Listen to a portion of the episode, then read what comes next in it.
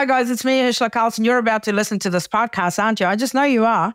Now, I've just announced a brand new tour, and you can get tickets for that tour right now. Like, you can get the tickets right now at livenation.com.au or go through urzilacarlson.com. You'll get your tickets right now. A LiSTNR production. Hey, it's producer Nat here, and welcome to the best of episodes for 2023, where we're recapping all the best bits from season four of That's Enough Already.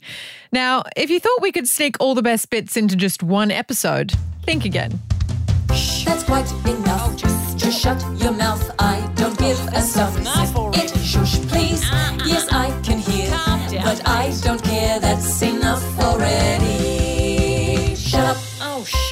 Welcome to part two of the most hilarious bits from season four. And it wouldn't be right to kick it all off without the woman herself, Urzila Carlson. This is the story of her wedding day and a very realistic wedding cake topper.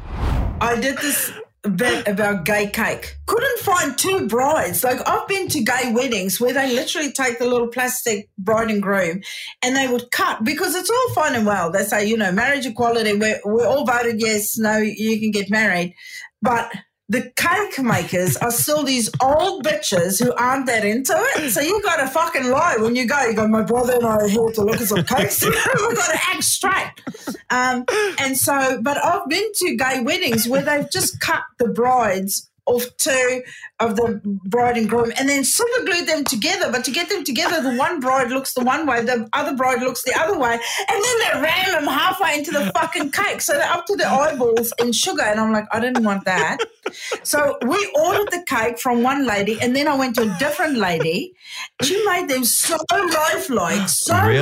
lifelike. Mine had back fat on it. Like my my little figurine had a bra that was too small and back fat. I'm like, bitch, where did you get this photo? What, what, what are you using for inspiration here? Wait, are you there in the morning when I'm getting dressed? It was a double chin, the whole thing, the whole thing. Like my mum during the ceremony came up to me and she goes, "That little fatty, which is me." Uh, she goes, "That little fatty on the cake is now on the middle cake." I had sunken right through the top tier, and I was on the middle cake. Anyway, Some say when they knock on death's door to celebrate their life. I'm talking balloons, music, colourful outfits. Not Urzila. This is the hilarious rant about funeral etiquette with the iconic Matt Okine. You know, people always say there's not going to be a funeral, it's a celebration of life. And I'm like, fuck that. I want people to be sad. I want people to mourn for at least 13 months. I want everyone to wear the black veils at my funeral um, because I'm dead. All, all stand-up comedy is cancelled. We just don't do it for a whole year Yeah, out of respect to Urzila. it's going to be dark. I want no sex, no oral sex, nothing. Just people are going to be mourning. I'm dead. Like, why? Why are you celebrating this shit? Everyone has to wear black. Are you going to do like like you know how people like having the funny sort of songs at their funeral, or you know organize the flash mobs? Are you going to do anything like that? You want people to be like howling? I want to play like really heavy classical music that feels heavy on your heart as you're sitting there. And then maybe some Ronan um, Keating or, you know, like Josh Groban, like real stuff that hits in the heart. I want that. I want people fucking weeping. Just like a you say it best. When you Yeah. say nothing Yeah, people right. dabbing their cheeks. You should you should get a security guard to like tap people on the shoulder who aren't crying. What I- and then and then just be like, sorry, you're gonna have to leave if you're not. Your tears are running. You may as well then just join with a few, you know. Um, but uh, no, so I get. I'd get buried so I can, you know, there's somewhere for people to go sit and, and weep for me. Yeah, the idea of actually having some Yeah. a place where people can come and celebrate. They might not weep, but they might be able to like people have picnics, they Love crack open a few cans. You can host a party on my grave. Yeah, That- I that- want people to have something to go to. Like it's always so in movies, you don't see people walk to the ocean and stick their finger in because this is where we drop mum. No, you, you know, you go to a grave. You know, you should you should have one of those like a selection of buttons on your tombstone and it, and like with a speaker and you press the button and it plays like random clips of your Yes. stand up. I should, I should pre-record some stuff now. so that the next single, the next like the next DVD, you never put it out on on Netflix or anything like that. You just put it on the graves.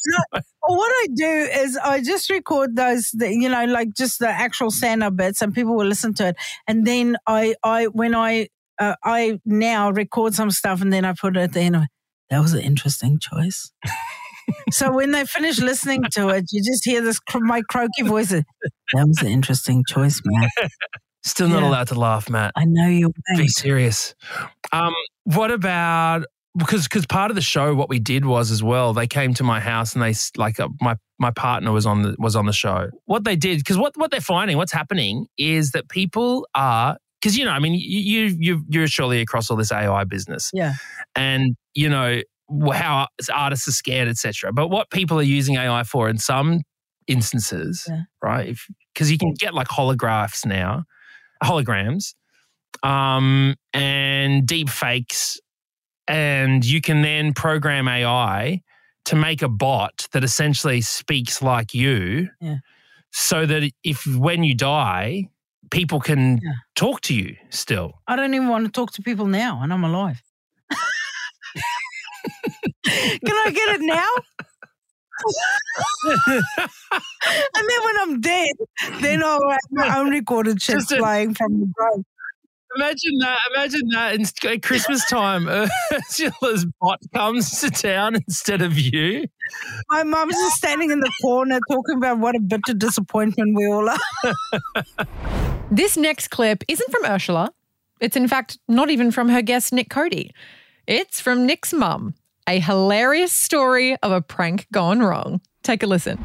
We've got a family uh, message group where Yeah. my wife and I put photos of the kids Yeah. doing stuff. Yeah. Because my parents, her parents, the, the aunties, Yeah. uncles, they want to see it. Yeah. But I don't want to annoy the fuck out of everyone else on the internet Yeah.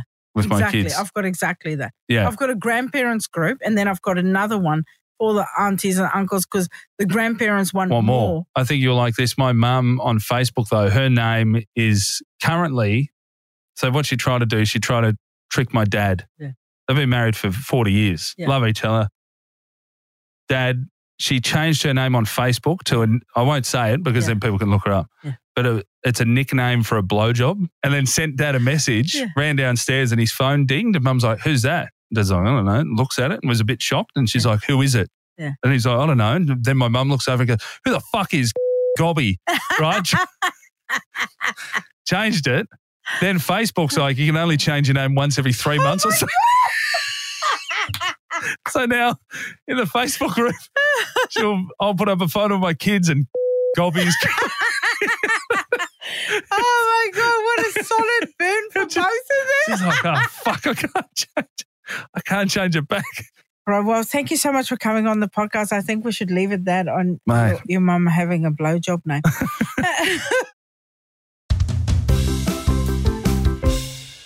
This next guest was a match made in heaven. Sharing similar tales from the hospital, Christian Hull and Urzila have one very important PSA. Don't ask them for a selfie if they're in a hospital gown. Go for a swim with the kids, and someone comes up, and I'm like, bitch, I'm in my swimmers. No one wants to see see me. I don't. Know. I avoid the mirror. Now you come up and you go, can I? Can I have a photo and always have this as a memory? I'm like, oh, no. I know. I broke my collarbone. I had to have surgery on that collarbone. So I was taken with an ambulance. Then uh, a week later, I had to go in and they did surgery and fix the collarbone. As soon as they finished, so now I'm just in this hospital gown, you know, no bra, the hair's Oh, all fucking sticking up. And they go, um, I'm still in the chair. She goes, Can we have a photo with you? Oh, I'm God. like, What? And my friend's with me, and thank God she had the presence of mind. She goes, I don't think so, ladies. and she just pulled me out of the. I was like, what the fuck?